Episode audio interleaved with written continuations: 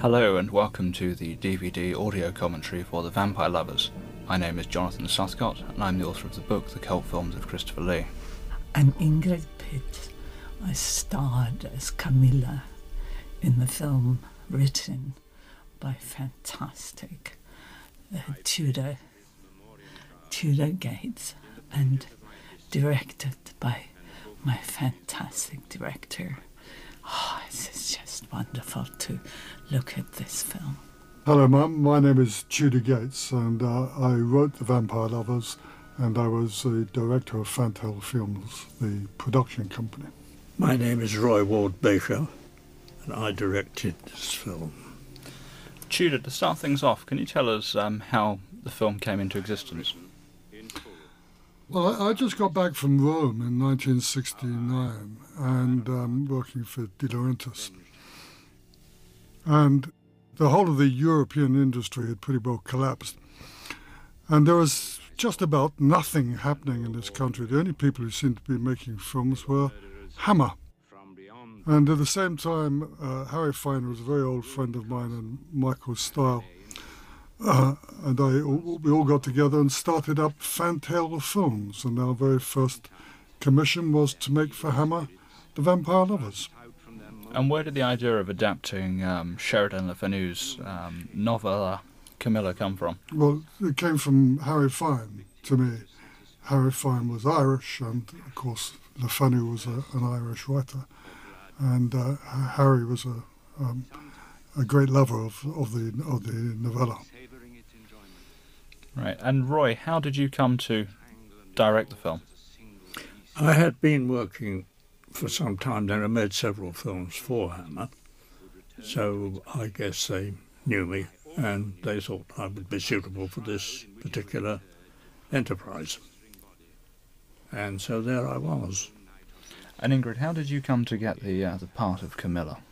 Well, it was really quite amusing because I went to a party uh, being without work, and I got to sit next to a nice little man who I didn't know who he was, and I whispered in his ear and said, uh, I would look for some work. And uh, somebody told me you're a big boss of a film company. And he said, mm, Yeah, he was very, um, yes, he wanted to know more. So I whispered more, and it was just fantastic because um, I was invited to go to Hammer the next day. And uh, God, I love that man. I had a great time with him, actually. And we became fantastic uh, fans and friends. And, um, you know, things were very good. That was Sir James Carreras. Yes. Right, and didn't he offer you um, three parts? Originally? Yes, he did. But uh, there I was going potty, thinking, mm, and um, but he said, "Calm down, because you know these are three different parts in the same film." No, I said, "Whatever you give me, I'll have it," and I did. I did. I had whatever he had to give me. And were you sort of familiar with Hammer's product? Well, I must say, to my own shame, that I actually didn't. I didn't know what they were. And I had once been for an audition uh, with someone uh, for a film with um, Audrey Welch. What? No.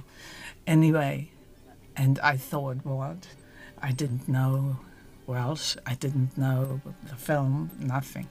But in any case, um, you know, I, mm, yes, in the end got the film which was fantastic because a very long story because it's Roy Ward Baker and this incredible writer. Excellent. And at the minute we're watching on the screen, um, both Douglas Wilmer and in the Shroud, an actress called Kirsten Betts, um, also known as Kirsten Lindholm. Do any of you have any memories of her? No, I don't actually. I, in particular, Remember, she's the first vampire that we see, of course, is a very important part. And one particular thing she had was this the, the gracefulness with which she played this all this mysterious arising from the, from the grave and all that sort of thing. Interestingly, Kirsten now um, is a yoga teacher in Hawaii um, and, and performs wedding singing as well, Really? which is Oh, yeah, quite a leap from the Yeah. British film industry. Um, and Douglas Wilmer, of course, had just played Sherlock Holmes on BBC Yes, he television. had, yes. Yes, Um, he's, he's a very good Holmes. Yes, he has done it before. Did and I think he's also done uh, not Frankenstein, but one of the others. He did. Did you cast the film, Roy? Oh well, the director is always um,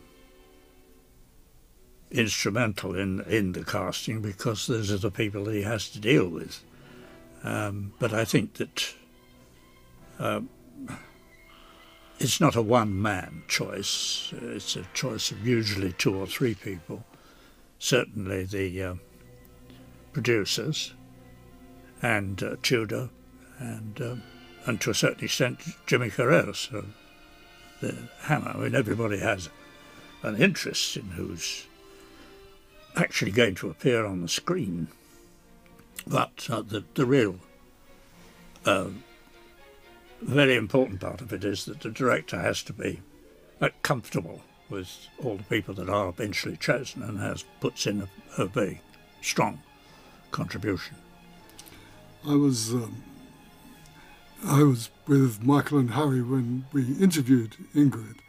We'd already had, of course, a strong indicator from Sir James Carreras that she was a favoured candidate. But I was absolutely knocked out with her, and I thought because she got this wonderful sort of mysterious quality, which which is exactly what the part needed.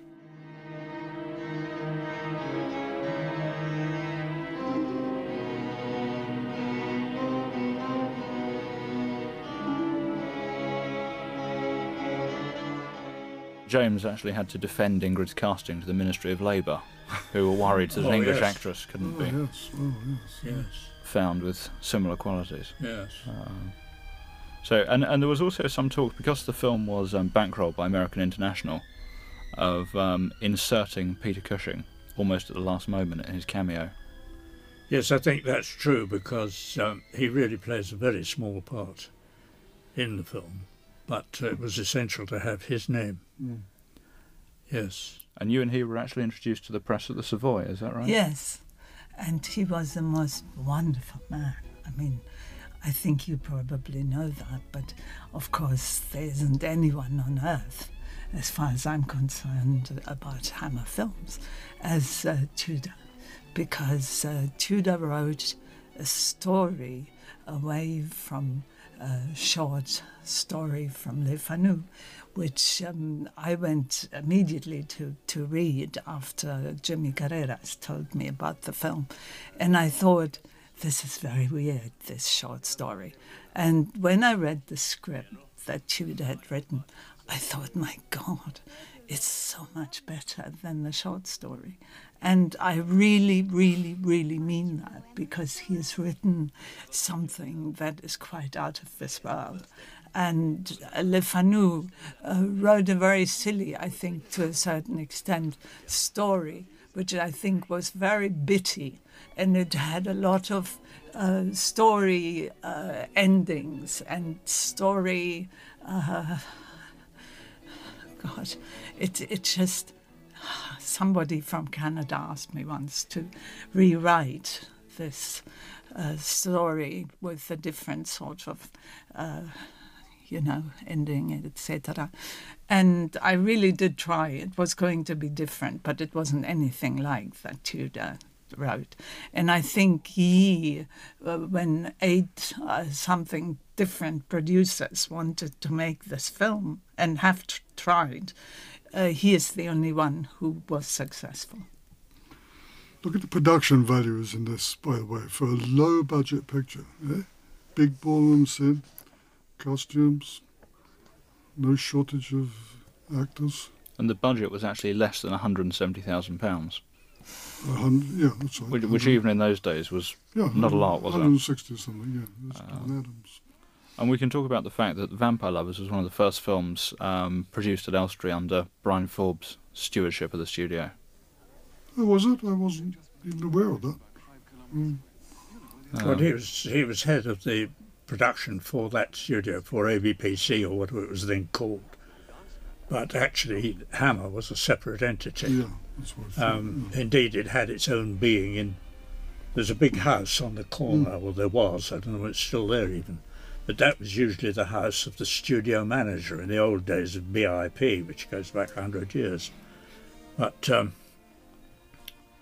no, he, he had nothing to do with it as far as I know. no, no, I No, was no, he- until He was running the studio, and, Mm. and but uh, Hammer were just le- leasing the, they were renting the space.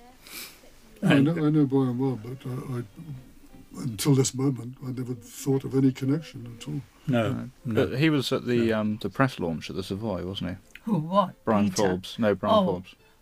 Was he? Yeah. I don't think he in here. was. I thought, I don't know. I was so fascinated by Cushing being there that all I did was sit on him and have kisses. Was that your first big press junket? I don't think so because I did a big, big, big, big film uh, called Where there, and that was really a massive amount of of uh, dollars movie, and um, that was really my mind blowing uh, experience. Right. If anybody viewing this film goes back to that exterior of the house, I'm sure you never noticed, but I think the tennis courts are.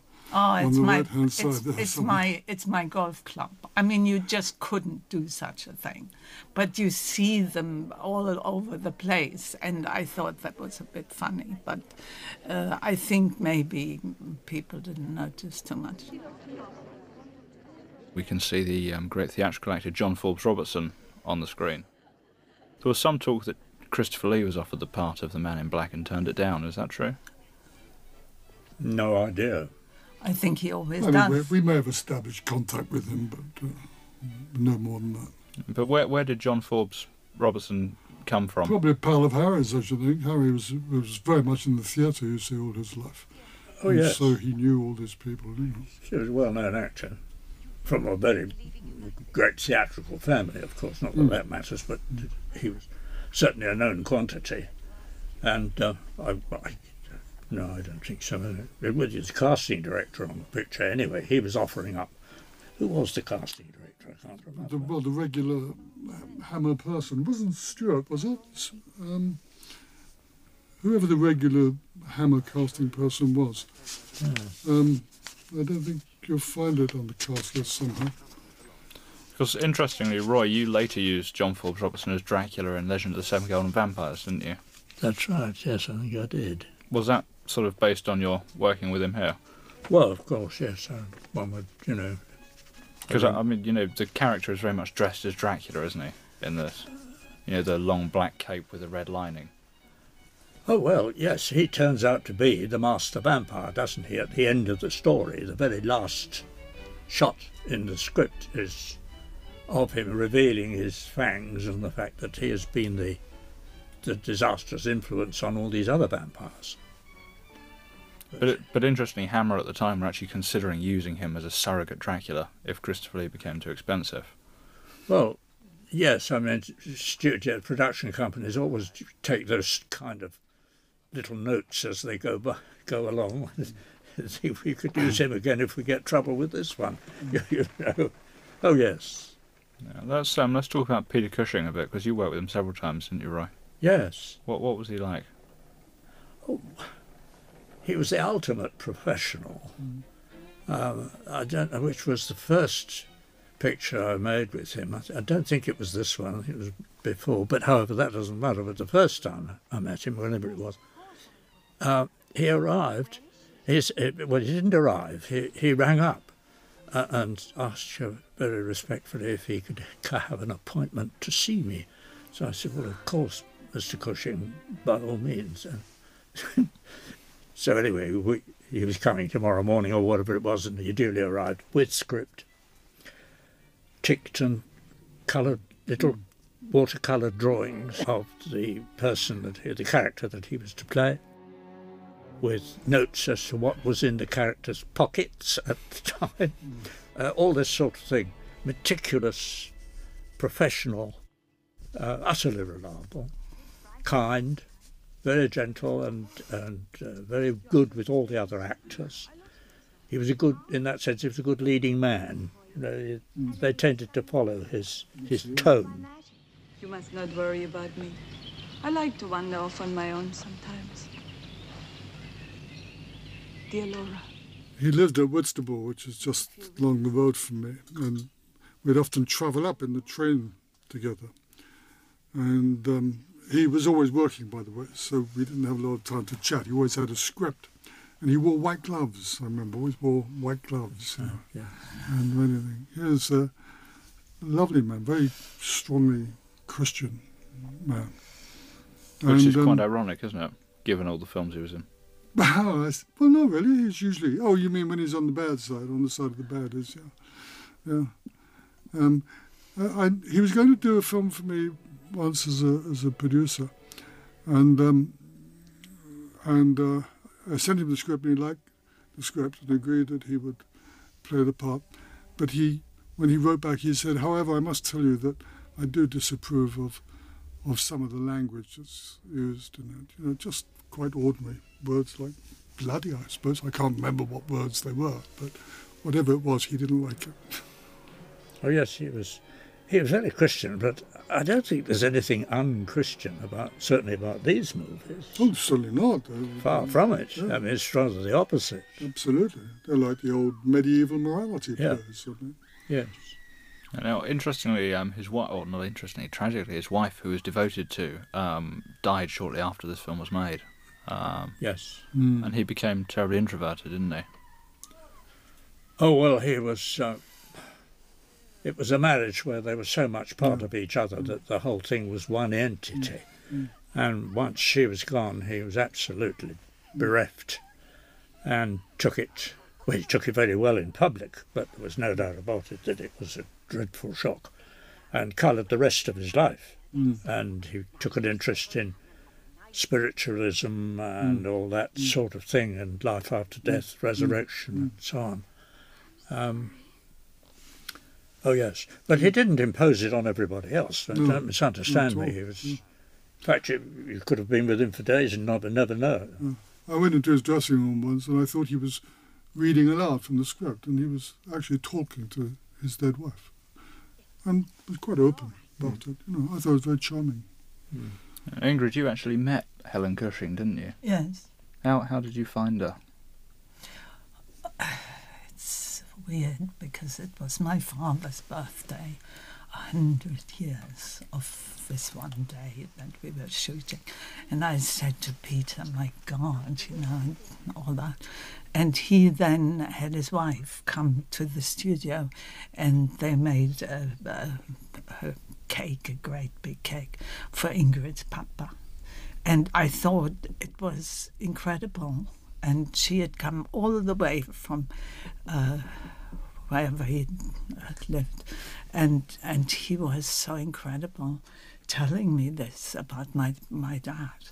And I thought it was wonderful because uh, Mary then uh, always wrote little notes in Russian to me. And I thought that was fantastic because I wrote notes back to her in Russian.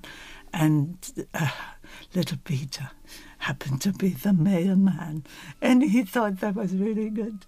And I, I sort of knew her kind of, but God, Peter was incredibly upset. And I mean, it's got lots of stories about him and, and his wife, but the one that really hurt me was his incredible pain and his white gloves and everything else. And we went to the the, the funeral of his of his um, agent, and he said, "I want to be the one to." To be funeral, have a funeral, and not my agent. I don't want to be the one sitting here in the bench because we went out and had a talk. And I said, You mustn't be sad. Uh, one day it'll happen. He said, It's too far away, too far. And he said, He's going to, to kill himself. And I said, Peter, you can't do that. It'll happen. And now, of course, they are the two happy ones, uh, you know, dancing in the in the sky with the pink clouds, and they're so happy. It was a great love story, wasn't it? I, I could talk about it a lot, but I think it's too long. I'm, I'm being boring. But uh, it, it was uh, the perfect um, union of two lovers. And did you, any of you actually see much of Cushing after she died? I mean, obviously, Tudor, you saw him on Twins of Evil, but. Yeah, no, he was, well, he was, he was a very quiet person anyway, you know. And as you say, he was very introspective after after that. Um, always polite and, and courteous, but there was always a slight curtain between you. I felt, you know, he didn't really want you to invade his world. I think. How did you find him after she died, Ingrid? I just think, you know, like anyone who's lost the part of his life which means everything. And we had a big uh, sort of happiness in New York with Hammer. And he'd come, and I'd come from Argentina, and he said, Oh, darling, let's go and talk and have a good time and things. And we talked about so many things about her. And he was always wanting to weep. And I kept throwing him in my arms and saying, Stop it. You haven't got the right to weep. You have to just cope. And he just said he couldn't, he didn't want to live without her. And, you know, oh God, it's so, it's so sad. And he was so beautiful. Doctor, you must come at once. Marcilla. At the minute, we're also watching um, an actress with Cushing named Pippa Steele. Um, how did you find her? She was very new. Uh, she, she, but that was inevitable because she's playing a part of a very young girl, so you've got to have a very young girl to play that part. Uh, so um, but she was she was fine. She she. Um, it's rather a, a, what is it a, a passive part, really. She doesn't really do very much. She has to suffer a great deal. I don't know what happened to her. She died very young. Did she? Yeah, she died in the early 80s. Good Lord. Well, this was made in the 70s, 18, yeah. 1970. 1970. She was Michael Winner's niece. Really? Yes. Mm-hmm. Really? Mm. Oh. Did you know her well? No. No, I didn't. How did you find? Were you? I mean, obviously you'd worked with Clint Eastwood and Richard Burton before, but to actually play a leading part in a film opposite someone of the caliber of Peter Cushing was that intimidating? No, I. I think it probably sounds terribly uh, big-headed, but um, I always thought that uh, the part was the thing, and of course there was Ward Baker, who was the most wonderful man, who all the time was very uh, loving to make this film. You were in Where Eagles Dare, weren't yes, you? Yes. And that was before yes. So you weren't used to, to I mean, you, you weren't unused to play with the well, stars then, were you? It, it was just wonderful. Mm. I mean, to, to work with Burton and Eastwood was fantastic.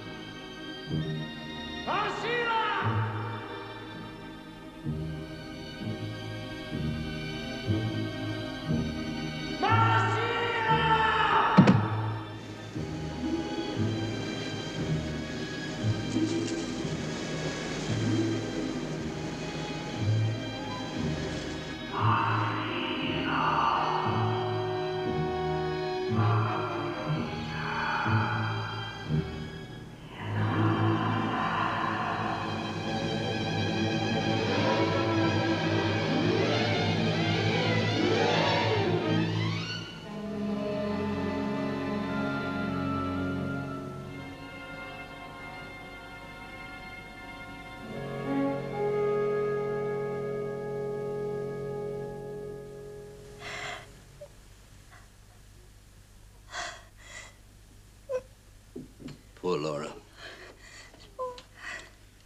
And the General? The General has gone away, sir, to visit a friend, Baron Hartog.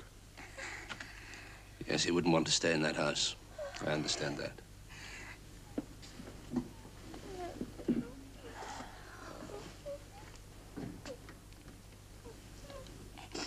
Mademoiselle Perrodot will look after her.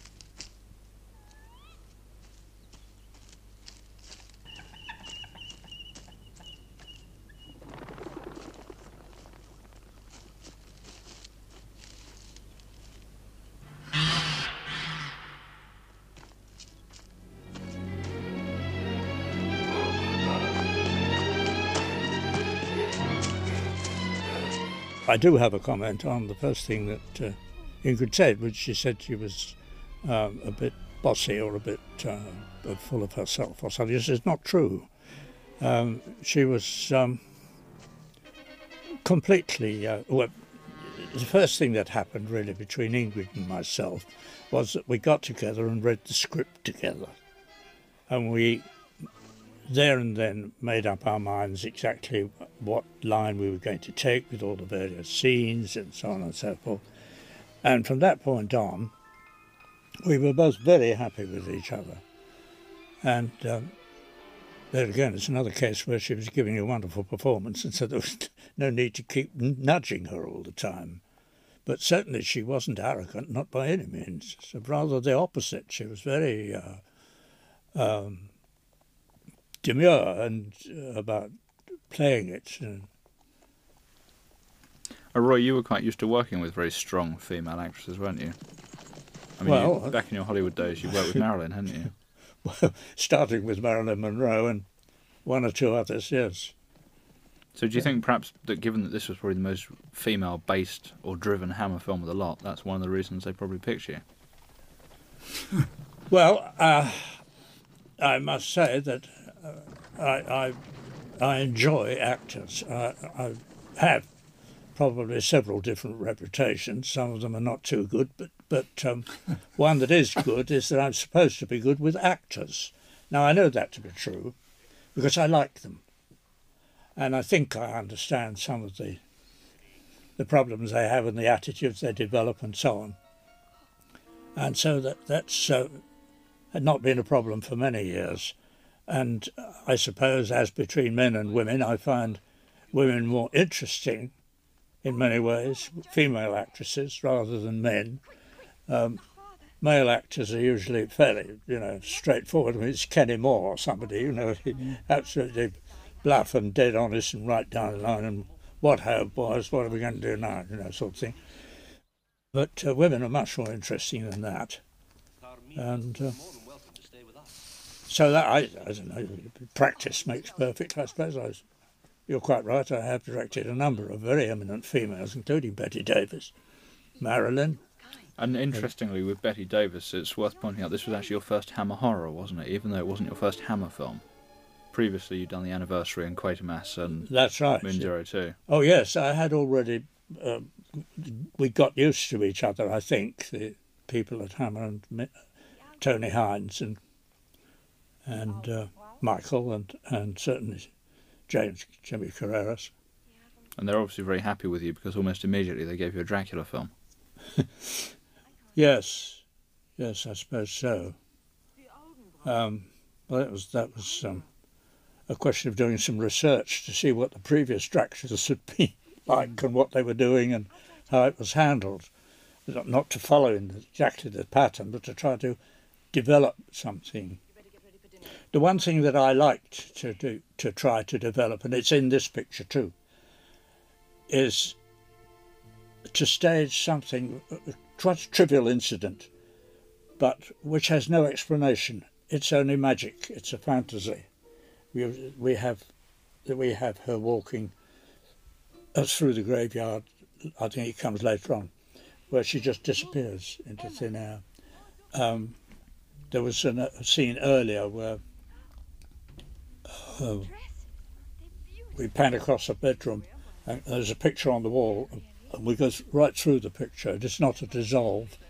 Actually, I had it painted on sacking, so that when the camera got close enough, it would be able to see through, with, without having any holes in it, sort of thing. But Right. it's that element of fantasy which I think is very important, because otherwise, you've got uh, everything is too down to earth, and- it is a fantasy after all. It is, isn't it? I mm. mean, it's not Yeah. meant to be literal all the Yeah, time. I think it's very important though this sort of magical element, and again, that's what I think make, makes Ingrid so tremendous in these pictures. Is that everybody else is a, a sort of straightforward human, and she has this this extraordinary enigmatic quality Yes. that you can believe Quite that right. she's, as it were, from from another world. She's and, not the and same. also, I can always see sort of tragedy in her eyes as well. You know, as if she doesn't want to be a, a vampire. That's Well- that's her tragedy being a vampire. Well, my God, if you read her book, uh, Life's a Scream, it's a, it's a harrowing book. It's very, very uh, uh, uncomfortable to read. It's all obviously absolutely dead true, and, and the things that happened to her in her earlier life when she was a child from then on up are really, uh, well, not to be inflicted on anybody. It's dreadful. Ingrid, the scene we're It's a good book. the, the scene we're looking at at the minute, Ingrid, is your famous topless scene. Um, Yes. were you intimidated about?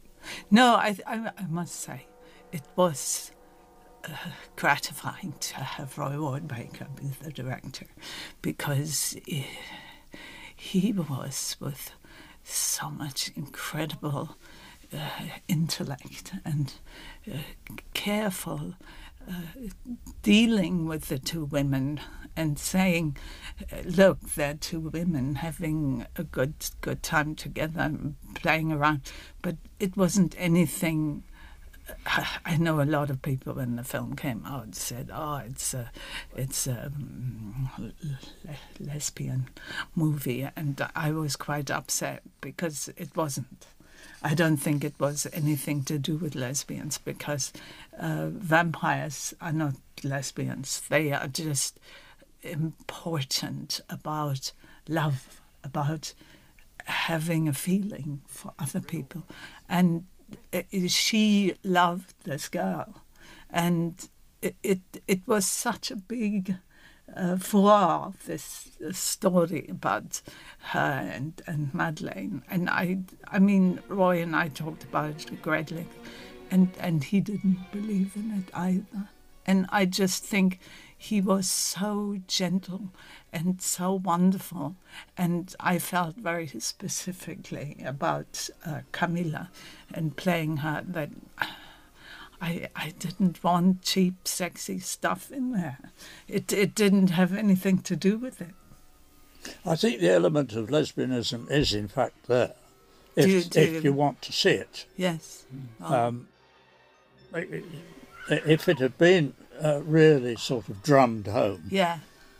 uh, which I'm afraid I, my impression was at any rate that the producers wanted it that way, and frankly, I thought they're wrong Yes. because they may have a sensational picture, but it won't be a picture that anybody's going to like. No. And this turned out to be a picture that people did like. Quite surprisingly, we got good notices. One or two very complimentary notices. Even Pauline Kael in New York. Gave it Yes. Good notices. Pauline Cole, did, Yeah, did she? I yeah, didn't know yeah, that. Very good notices. yeah. Well, there you are. and and uh, well, uh, uh, I'm not uh, suggesting for one moment that uh, that m- uh, my handling of it, but certainly Ingrid's response. You see, uh, one of the great qualities uh, uh, Ingrid has, she's got tremendous natural power on the screen. If anything, you have to, and she understands, you have to turn that down she keeps it reined in all the time, but you know it's there, and that's that's what makes her different. And she is different because she is a vampire. And uh, but uh, I'm getting off my subject a bit, but but uh, her attitude and mine was exactly the same. We we we strolled through all that, you know, we, and it came up trumps, I think. It was Harry Fine's idea, strangely enough, to to uh, um, suggest the lesbianism. Well, right from right from the very beginning, it was part of my brief, so to speak, and um, uh, and as we've all said, it could have gone very badly wrong. But I mean, I think Roy directed it with with such great taste, uh, and uh, just as Ingrid played it so gently and beautifully and sincerely. And so it, it never ever became cheap or, or unpleasant or even overly sensational. You know. Actually, I remember Harry Fine saying to me the first time we met, uh, he said that uh, the basis of this film was to be a story by Sheridan Le Fanu, or Le Fanu, Le Fanu, I think they call it. Um, there are still Le around, by the way. Oh yeah, Mark. Uh, yeah, Mark, and there's one who was a judge, I think. And anyway, doesn't matter. Um, it, uh, it's called Carmilla. Well, it so happens that I had a book, still have it, um, which is a book of short stories, illustrated by Edward Ardizzone. Rather nice book. Gosh. You, you know No, I, it, well, I know. I know his son, of course, Nicholas. Oh, really? Oh, well, there you are. Um, but it's a good book. But Carmilla is one of the stories, so I knew it from oh, I don't know, my late teens, I suppose. Um, uh, but he said, you see, I really think you see, that Le Fanu was a, a writer, which is fine. But sometimes writers put things down and they don't really fully understand the, the real underlying uh, meat of, of what they're saying. And he- said he, he thought that there was definitely lesbianism in the original story. So, of course, immediately I read it again. Mm, And I thought, well, I'm sorry, I can't see it. Uh, you know, it's all very well to, just because he was a great Victorian writer, or a great Victorian minor writer, let's put it that way, and Irish to boot, that uh, you can say there are all kinds of weird magical thoughts going on in the back of the man's head when he was writing. Well, this was Harry's theory. Harry had studied literature at Trinity College in, in Dublin, and his theory was that this was what Le Fanu intended, but given the social mores of the day, he could not say so explicitly. Well, that yes, that's of course that would be the other aspect. He couldn't print it anyway, even if he did Exactly. think it. You must But, uh, remember too, we couldn't have made a picture like this in 1965. Even you know, everything changed. It was, it was in Yeah, 1970 after- when the X certificate was raised, wasn't it, from Yeah, 16 well, to 18? I, um, I remember the first thing was the Lord Chamberlain's office being done away with. That was 1968, I think. You know, and then it, from the theatre, it found its way onto film. You know, and so this, in a way, is why the film has been so popular. Is that you know it opened out. You know, I mean, Hammer had never made a film like this before. No, they hadn't. Mhm. Absolutely not. It was the first one for them. And interestingly, the uh, the censors were very worried. John Trevelyan, who was the um, chief censor at the time, actually wrote to James Carreras asking him to use his personal influence to rein in Fine and Style's, or exotic tendencies. Well, uh, Trevelyan was a personal thorn in my personal side, and I've never been well. I've never tried to push censorship uh, in anything that I've done. Oh well, there's sixty years for heaven's sake. But um, uh, yes, he he would obviously put his two cents worth in, but I don't think anybody took too much notice of him. But it was a first, certainly was a first for Hammer, and certainly it was looked upon as a very daring movie at the time. Not outrageous, but nevertheless very uh, pushing pushing the frontiers out and all that stuff. I knew John Trevelyan very well and had lots of battles with him subsequently uh, as a producer myself. But the thing about this is um, the important thing was uh, that there was a. You're talking about Carreras telling Style and Fine how to make the picture. There was a certain amount of, of, of tension uh, between between the two of them, but it didn't matter because Roy made his. You know, if you've got a strong director, you know they can make their input, but you can't tell a strong director what to do. He will make the film that he wants to do. That's what a, a director is there for. And and in other of the films we made where that strong hand was not present, you know, then there's a noticeable drop in, in, in the quality of the film. Noticeable.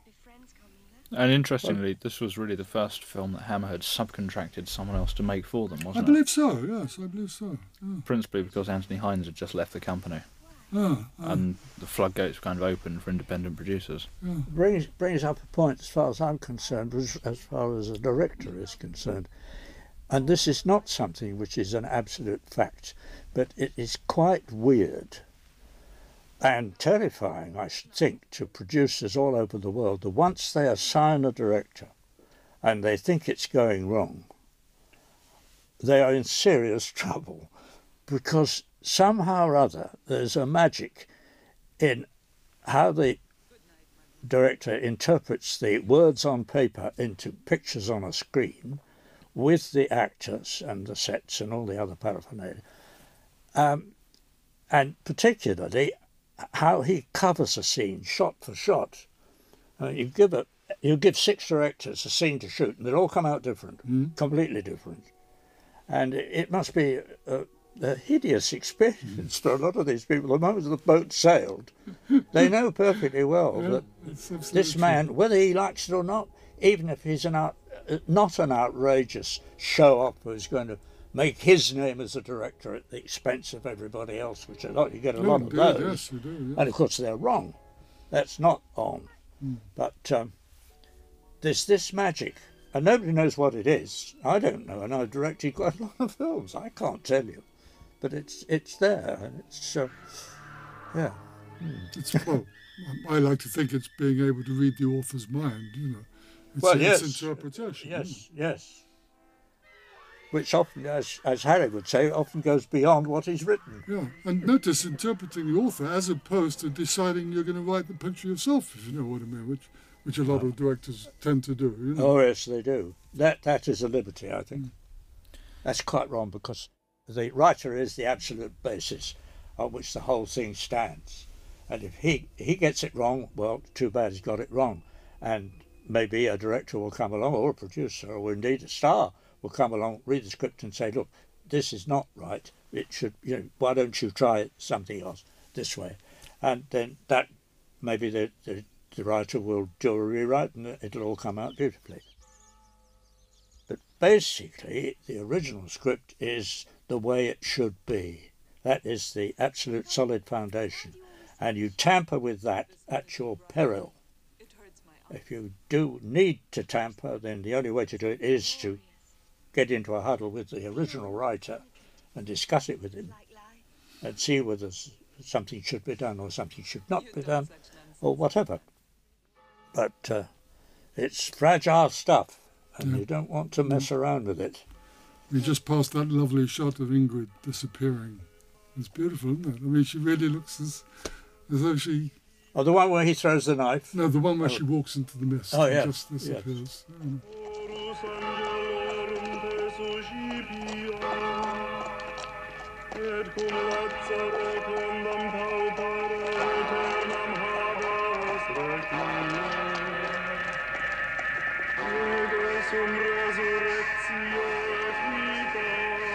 Stop it! Stop it! Carmilla, Tudor just talking about that scene of Carmilla walking through the uh, cemetery. It's amazing because somebody wrote a, a song for me uh, walking through that through that um, cemetery. And I really really wish people could hear this. It was so wonderful and this man from Australia wrote it for me and I don't even know his name now but it's the most wonderful thing. If somebody does that for you I think it's fantastic don't you? I mean to do that and this scene with the funeral and and everything else is so sad as well. And I think I I just love the passion and and and the things in the scene are just so fantastic. And I really love the way these two men have uh, you know uh, written the the scene. And Roy has created the the scenes. And as he said you know you can't just create the the scenes. You have to sort of put something else in it. And it's fantastic what he put in it Look at the scene that we just saw with, with Ingrid. I mean, look at the passion there. I must. I'm sorry. You've read too much. I've tired you.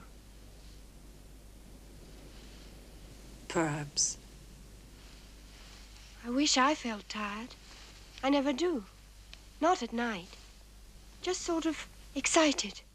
But Ingrid, were you the um, kind of actress who lived with a character like Carmilla all day, every day, or did you leave it behind at the studio? Tired during the day. I don't, I don't know if if one left it behind, but um, I sort of thought about it a lot, and I think uh, one of the reasons being you can't leave it. I can't. Tell me. The cat comes. Interestingly, Tudor, you wrote this um, in what ultimately became a trilogy, Yes. the Karnstein trilogy. When you wrote it, did you realise, did you write it with sequels in mind? Well, I introduced this character called the Man in Black. You saw him uh, riding on the hill there, and um, who was indeed Count Karnstein. You know, and and that was why. Um, uh, that, that was the reason for continuing that particular um, trend of thought, so to speak, and of course the success of, of Ingrid and Carmilla. Yeah. Uh, Given that you know two of the principal reasons this film worked so well were Ingrid's performance and Roy's direction, why do you think they weren't retained for the less successful sequel, Which one? Lust for a Vampire? There are a number of reasons. I mean, one one was that the producers and the director did not get on. There was a tension between them, and uh, and as I say, as opposed to a certain kind of director who says, "I'm going to do this my way, regardless," there's another who says, "Oh, I'll just do it," you know. Um, and uh, Yutte was very lovely, um, and we were under instructions to use her, I believe because we didn't have Roy, because we didn't have Ingrid. That's, that's why all people, all people like them. You know.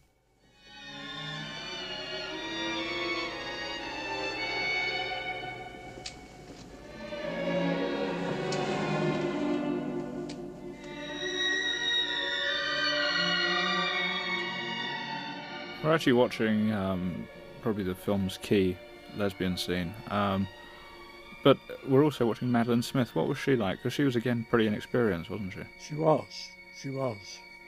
Um, well, she was extremely good, as you can see. I mean, she fulfilled the bill absolutely as this sweet, innocent, ingenue virgin.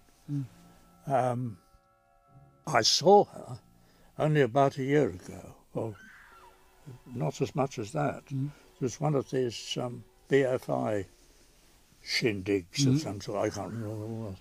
And she, she, she turned up. She, she walked up to me and she said, "Bet you don't know who I am." And I got it right, thank mm. heaven. I said, it took me a moment or two, but I, I got it right.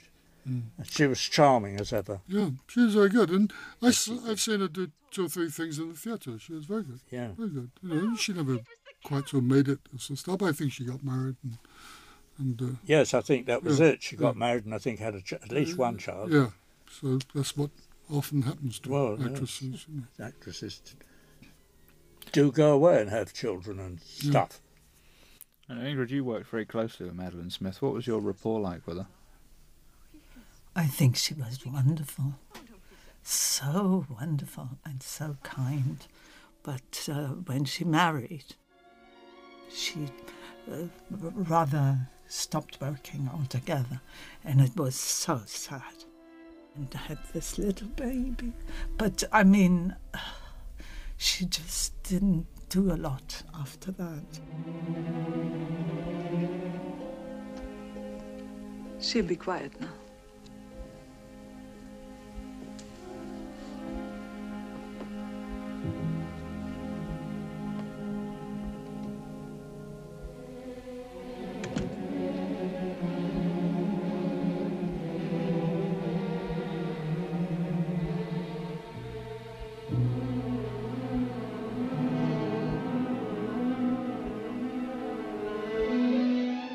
Was it, um, you know, obviously being sort of thrust into the bosom of a woman that you've only just met on the set, was that complicated or did you sort of have a laugh? No, what do you mean? Why should it be a laugh? I mean, she was just wonderful and very kind. But um, to me, working together is working together, and it doesn't. It doesn't really mean uh, things that um, some people find very interesting with the private life and people they work with. I'm I'm just not like that. I don't know. You have to take these things very seriously. Yes. If you have a laugh about it, then it ain't going to be any good up on the screen, really. You know, that's what acting is, it's believing. You weren't ever tempted, any of you, to sort of send it up at all? So, I mean, Tudor, you did a little bit in Lust for a Vampire, didn't you? What? Was a sort of sense of irony in that film, wasn't there? Oh, well, I think there's a sense of irony in this film as well. There are a few sort of tongue-in-cheek lines. And, um, you know, one wants to lighten it. I mean, uh, it's not a, a total uh, tragedy. Um, but, um, well, I suppose as we got towards the end, I suppose there might have been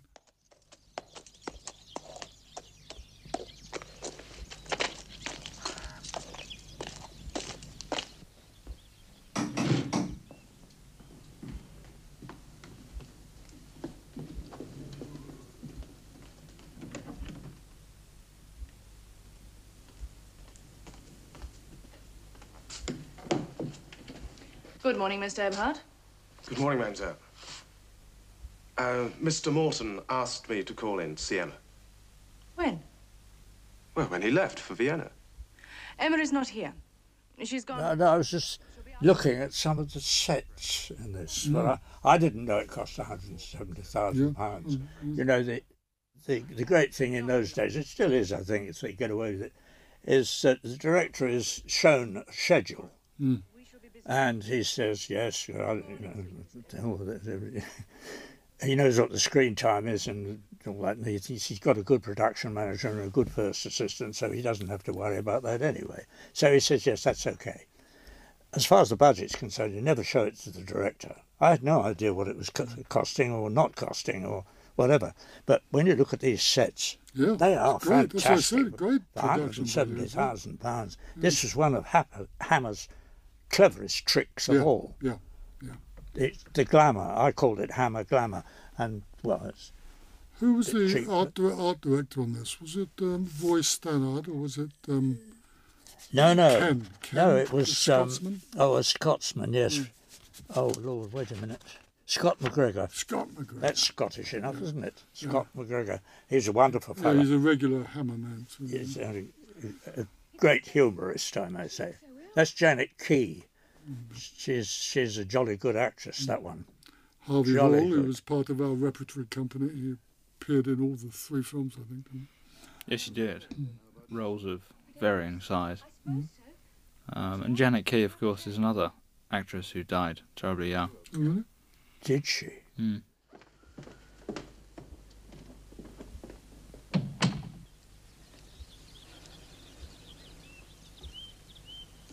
Excuse me, mademoiselle. Yes, Renton, what is it?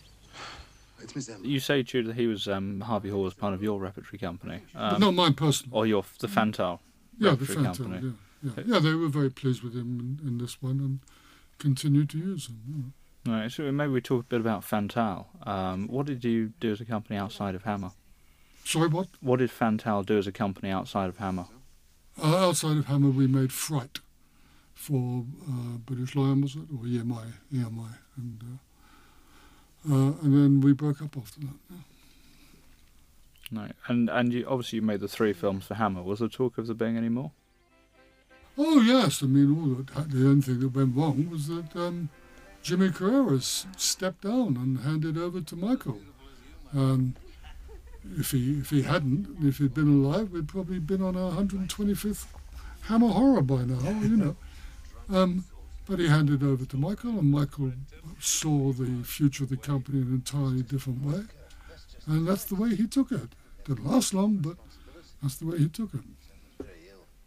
Another thing about this script, watching the film again, which I liked so much, there was a, a long sequence uh, uh, previous to this, a few minutes ago, just the two women, and not a word was spoken until just when uh, Ingrid gets into the room and says, "Turn out the light," or whatever it is. That was all that was said in that sequence. Mm. That's motion. That's moon pictures, as they say. Mm. That's that's mm. the way to tell Yeah, stories absolutely. in photographs. I think you'll find the landlord up there was the president of Equitair or something at the time. Was he? Yeah. now, in those days, the unions could be very difficult, you know, so it was quite diplomatic. to- Well, if I'd known to that, I probably wouldn't have got on very well with him. Blood drained Uh, Sam, in- interestingly, around this time there was a scene um, that was shot, I believe, that was later cut, in which um, Carmilla and Emma are visited by a jester who Yes, sells one of my Lindsay, Lindsay Kemp. Yeah. one of my great regrets. yeah, it was, Lindsay it was Kemp. a very good scene. Wasn't No, it? Yeah. so- for some reason, at the, when the yeah, final I, cut know, I was never presented, understood why. some some person said, "Take it out," and the whole scene came out. Click, like that. It was, was a very good scene, and he did it beautifully. Someone on the AIP side was that? I have no idea. I have no idea who it was. But somebody did, and it, it was a mime scene. You see, and Lindsay Kemp is a mime. Yeah, absolutely. Brilliant. yeah, brilliant. But I'd had it previously in a film that I made for Rank in the 50s um, called uh, Jacqueline, uh, where um, uh, a sort of door to door salesman kno- knocks on the door of a, a, little cottage in Belfast and comes in with his suitcase and sells to the woman of the house, and she's spending much more than she can afford. You know. And he did it brilliantly. There's a man called Harry Towb, very Oh, yeah. famous actor. Yeah, yeah. And of course, he is an Ulsterman, so he did it with the, the you know, what I mean. and so it was beautifully done. And they took it out, the whole scene, boom, like that, out. I just don't understand it. But this Lindsay Kemp one, then later on, I had Lindsay Kemp again in um, uh, Dr. Jekyll and Sister Hyde. He played a blind beggar. And uh, so there was a lot of mime in that. And uh, that, none of it was cut, I'm happy to say. So at last I got Lindsay Kemp on screen. Do you remember shooting that scene, Ingrid? No, I, d- I don't. I don't think I was.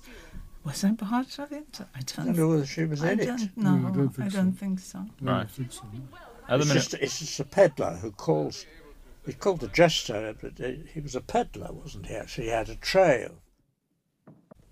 He tries to sell them crack Yeah. stuff, and he sells a them, cross or something. Yeah. yeah, bits and silly things, whatever. I can't remember the scene even now, but But to take it out was just folly. It did no harm at all, and it was a bit of colour Mm. and, a, and, a, and an interesting character for just two minutes, two or three minutes at the most. Is she At the minute, we're looking at um, very distinguished actor Ferdy Mayne. Oh yes, Ferdy Who- Mayne was a great, great fellow. Yes, great joker. That one. Were you um, at all influenced in casting him by his performance in Roman Polanski's film Dance of the Vampires? Don't think I ever saw it. Or had it? It hadn't been made. then, Yeah, it? three years before. No, he was a mate of Harry's. Lived in Richmond, around the corner. Very simple, a lot of his decisions. And how, how did you find Ferdinand Mayne? He was wonderful. He was in Vegas there as well. And um, he was very good in this and A fought me fun. to the death until I let him have it. And it, it was just great to work with him. Now, of course, um, uh, part of this, the trick that Tudor employed when you were writing your script was to um, take Sheridan Le Fanu's story and actually repeat it on itself by making the events that happen in the story happen twice in the film. Mm. Was that, you know, Philip something? Space, probably.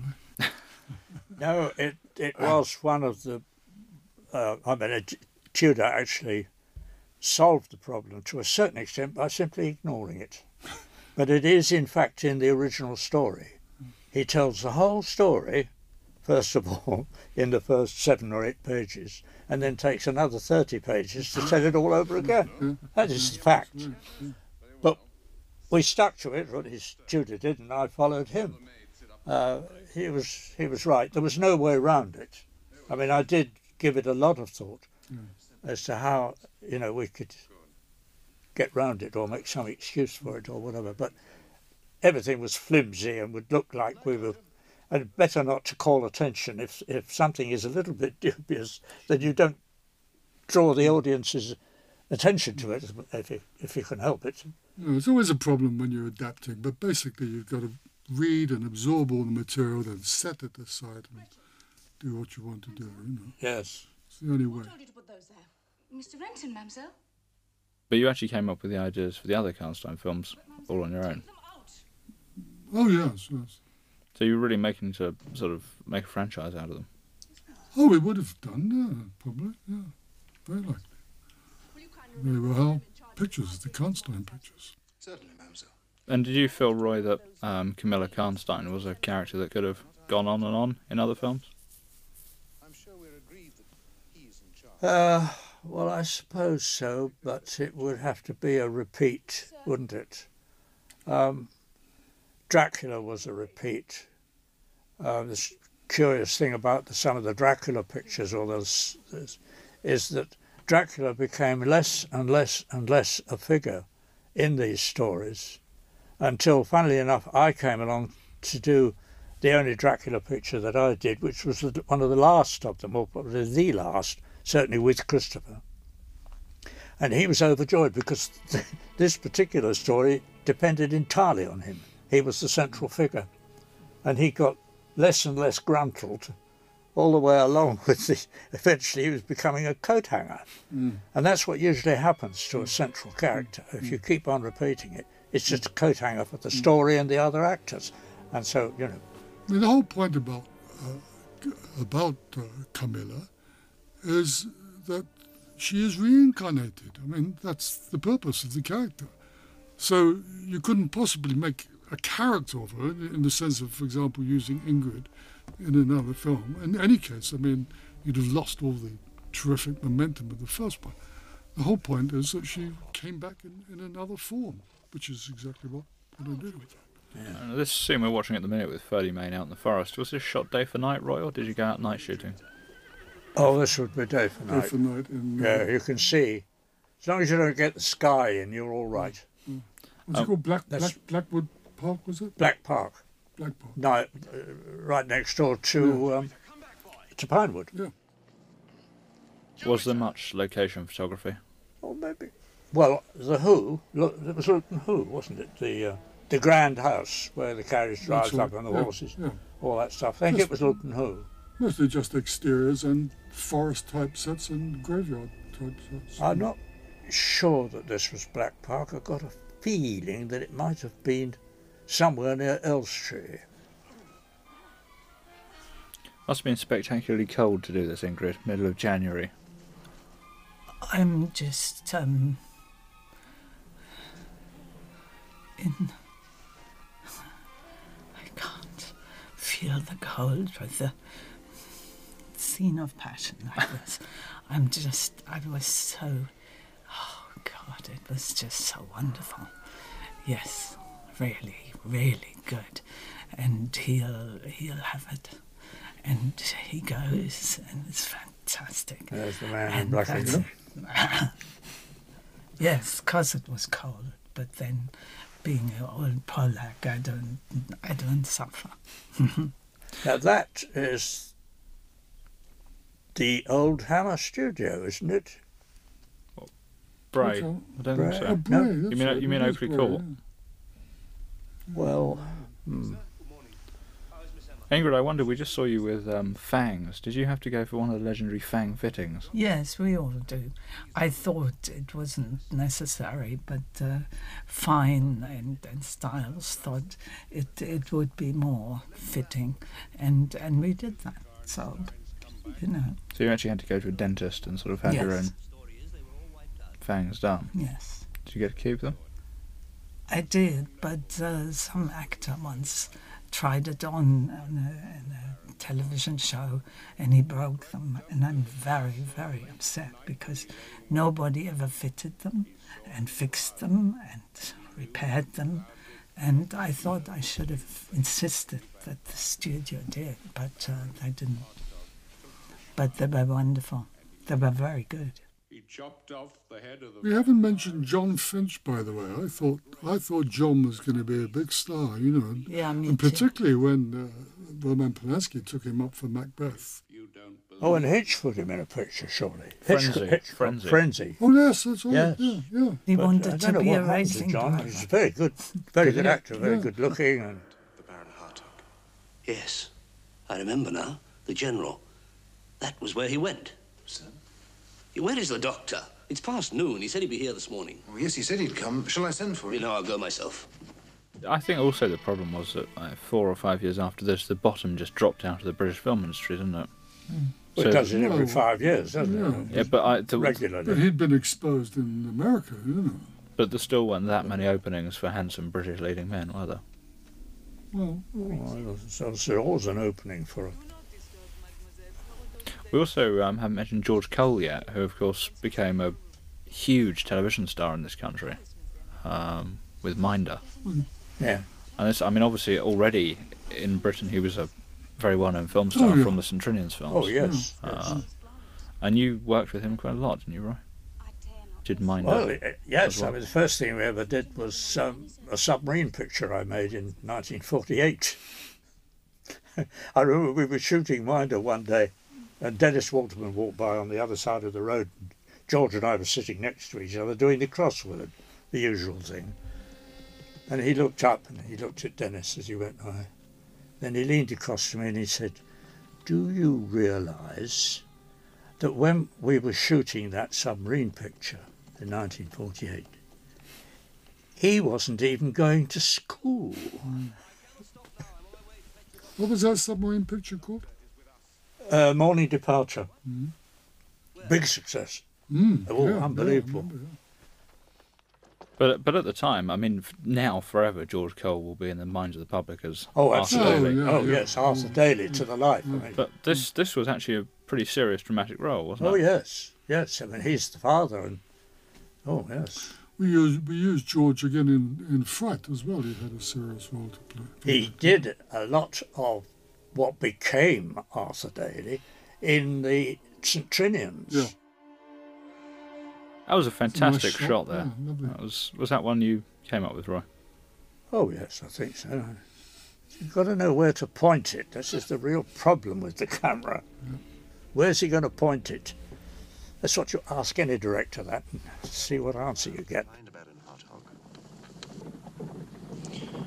I'm very glad I am to make this journey back here with him. Do you think perhaps, I mean, uh, during this period, the very late 60s, early 70s, you were very prolific at Hammer. Um, Well, I didn't stop working for them. It's quite true. Yes. Do you They didn't pay enough for you to stop working, did they? Well, no, there was no money in it. Not really. It was um, very poor. And uh, you see, I had a I had a, a run of films from 1948, then three years in Hollywood, and then up to about 19, 1960, 61 when Rank withdrew from production. Mm. I had been at Pinewood for seven years and all this kind of thing. But in those days, directors found it very, very hard indeed to establish a public reputation unless you were a natural publicity man yourself, like Carol Reed to a certain extent could do it. But Hitchcock, of course, is the one who invented it. And so everybody knows Hitchcock and a Hitchcock movie. And of course, he left his mark on the Hitchcock movie very definitely.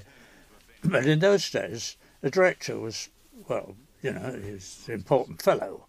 But um, some, some of the producers regarded him as being a rather overpaid technician, which of course is not, is not at any rate the heart of it.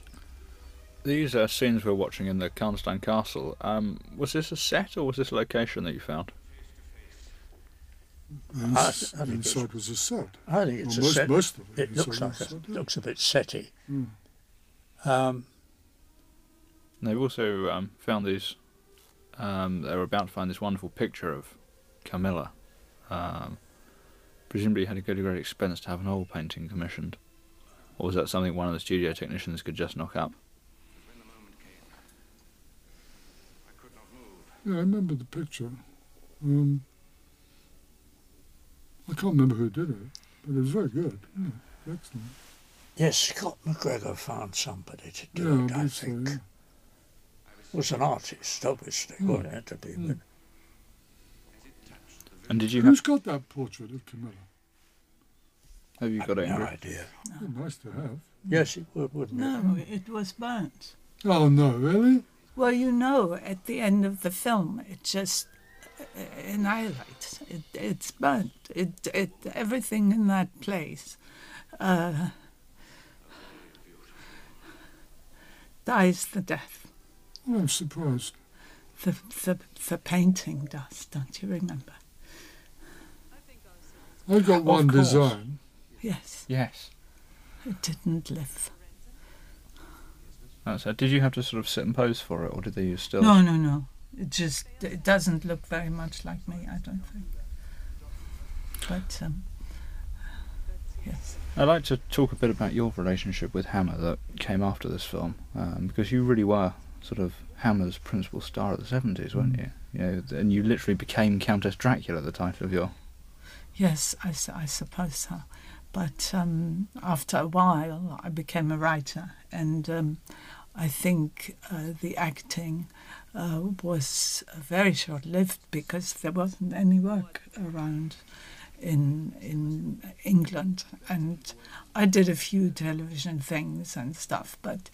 Uh, I became a writer, and I thought when I did the uh, one or two things, it it was really amazing because um, you know you become a different person when you write things, and um, as as Tudor said, I mean, you know, Jimmy, Jimmy's wife got terribly ill, and she moved into the country, and he went with her, and of course, you know, it that was that.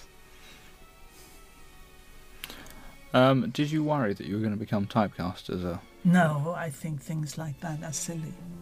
You you just keep working, and you know, typecast is that something to worry about? For God's sake, no, I don't think so.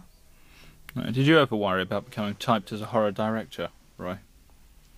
Oh no. Because you did this sudden rush of them, didn't you? Yes. These, um, the Amicus films. Um, Well, as we've said, they were on offer.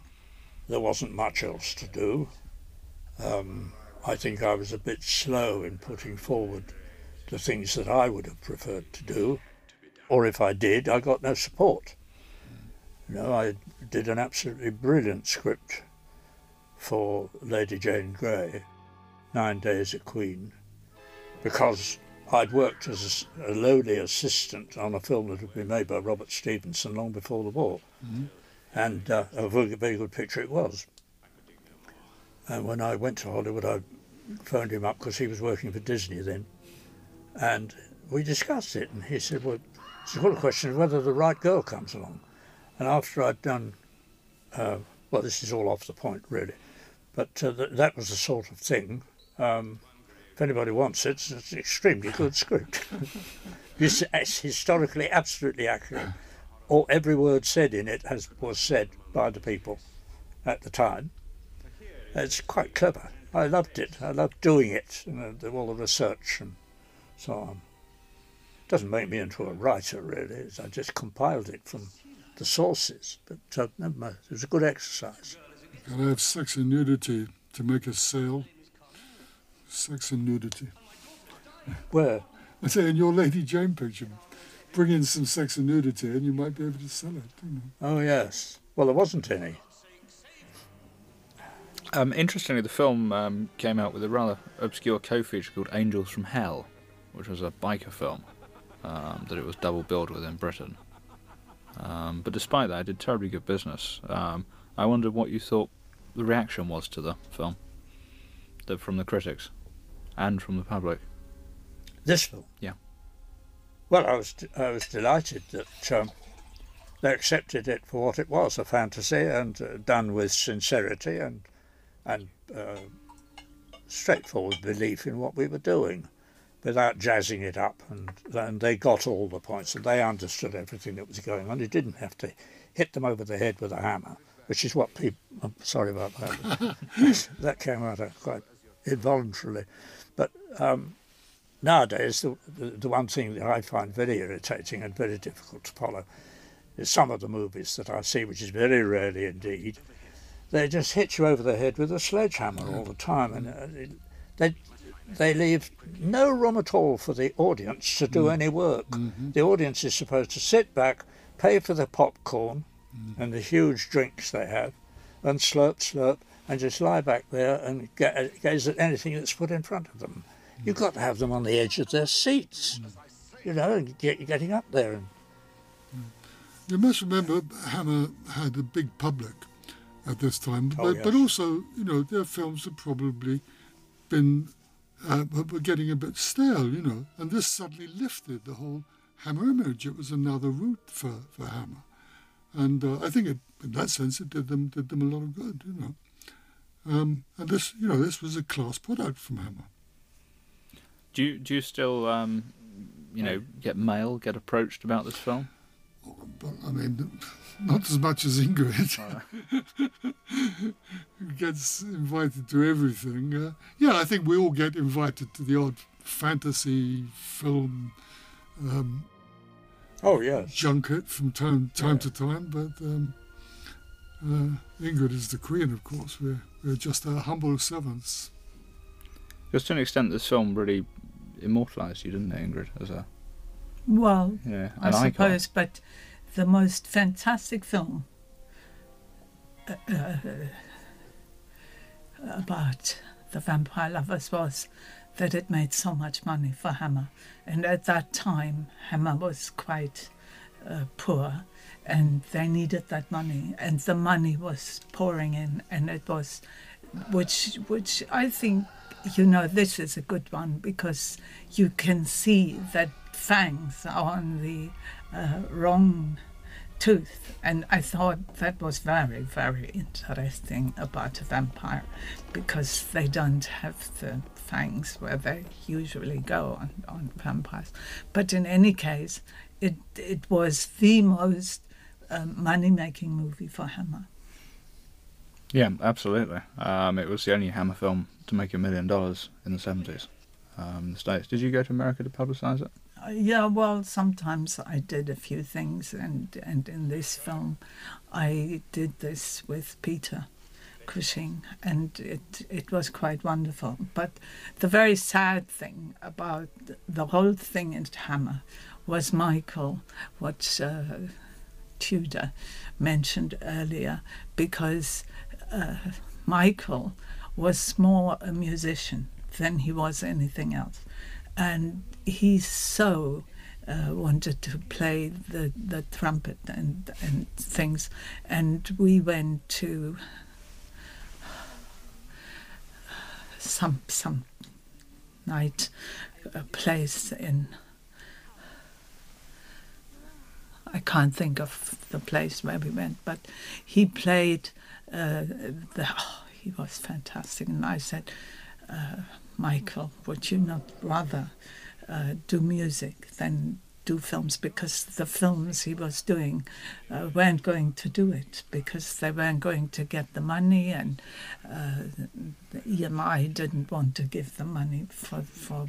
Um, an, another film and he wanted to do it but it wasn't any good and oh it was a big problem and he said yes i would love to uh, just be a musician but i mean it just didn't work. And so you know not very much uh, longer he he actually died. And i think things when i think about people who die it's just horrendous because you know, in Vegas, there I have a picture where they only pick two pictures, uh, two two actors in the picture, and all the other uh, actors are dead, and it's just unbelievable how people die, and so you know, I just sit at home and write books. Jimmy always Jimmy looked older than his father, who was only 17 years older than him anyway. You know. Um, that that was one of the problems with the tension between them, wasn't it? That there was I, so I small an age I difference. don't know. But Jimmy was very dapper, very charming, and yeah, um, Michael probably lived in his shadow. I expect. Yeah. Do you feel that if um, James Carreras had continued making pictures or running Hammer, then they would have continued longer than they did? Oh yes, absolutely. Oh, I, I don't think the company would ever have folded. I'm sure it wouldn't. Quite sure. I currently we're looking at the very famous scene with Kate O'Mara. Um, I understand there was a amusing incident that. Oh, it's got many. It's just ridiculous. It's um, that the fangs kept falling out, and she kept laughing. And I thought, if she laughs one more time, I really let her have it. And I had one of the uh, runner uh, take his uh, his gum out of his mouth and give it to me to put it in my teeth and to keep those fangs in there. And they sort of finally stayed, and it it was terrible because, uh, oh, little, oh, I can't think about it now. Looking at this scene, it's so interesting, and John poor John, who wanted to be a racing driver, uh, wasn't really uh, incredible as uh, doing this scene, but it worked, and uh, it's it's the end of Carmilla, you know, who walks away, and Roy had a terrible time trying to get the vase to sort of get her away. It's just quite amazing. Now, watch this when he throws it. How did you manage that then, Roy? It was done in the camera, believe it or not. We had to film her, then take the negative back, to the whole camera, back to the darkroom, wind it backwards to a point that was punched, and then bring it back on the set, and the tripod had to be locked down absolutely tight.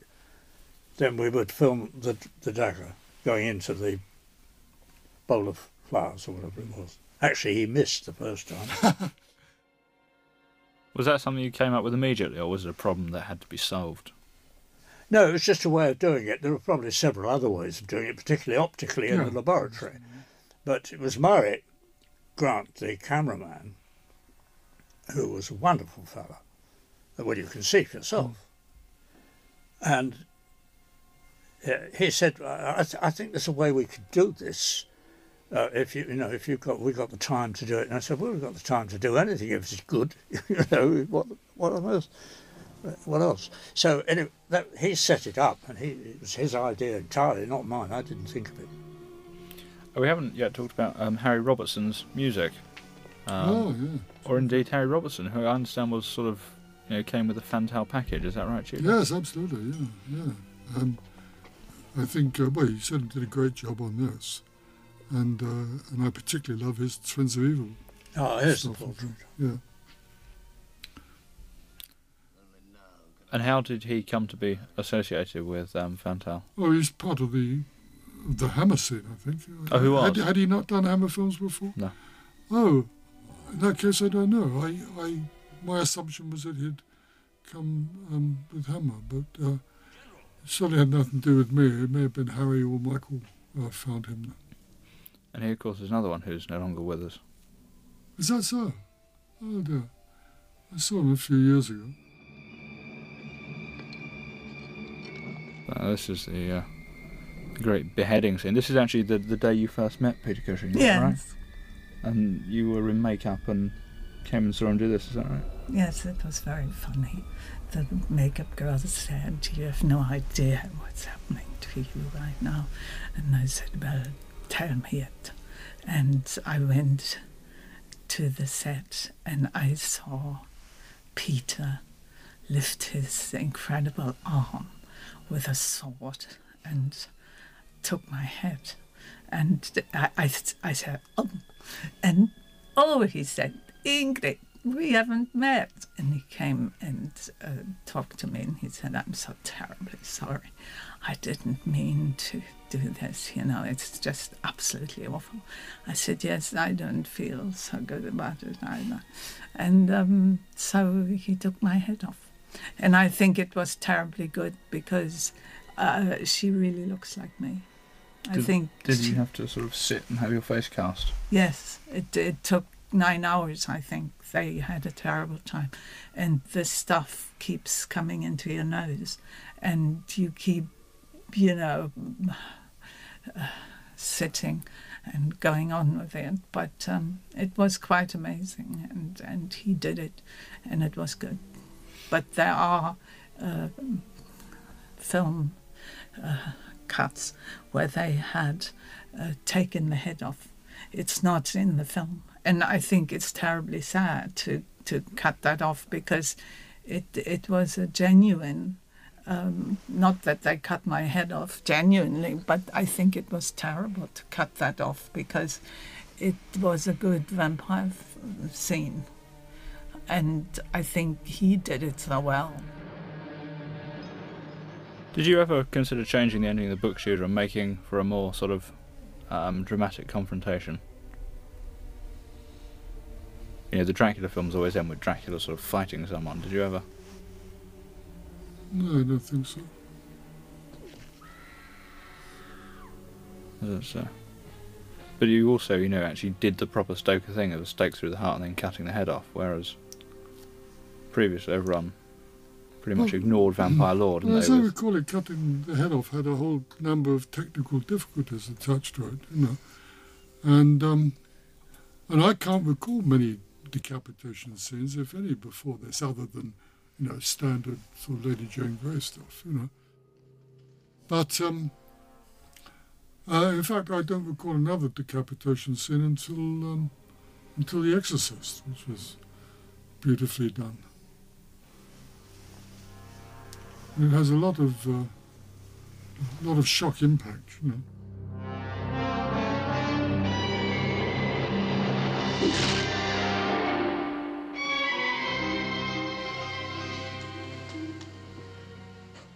we are now watching the end of the film Mhm. um, with the chaps carrying Carmilla away and the man in black Yep. um, looking as enigmatic as ever. Yeah. Um, when you made the sequel, he returned as Mike Raven. That's right. Was there a reason for that? You didn't use Forbes-Robertson again? Was that the reincarnation thing again? I I, I, I didn't uh, wasn't responsible for the casting of it. Um, uh, I don't know quite why they got my grey raven. It was a curious. Oh uh, yes, it's a. Dorian Gray we did. That's right. Yeah. How did you achieve that? Was that with dissolves? Series of dissolves. That's the end. Any final thoughts? Well? I, as I recall it, Jimmy Carreras never ever saw any of his pictures.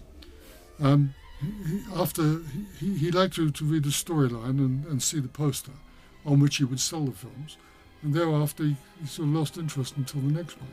But I did actually sit right through this one with him.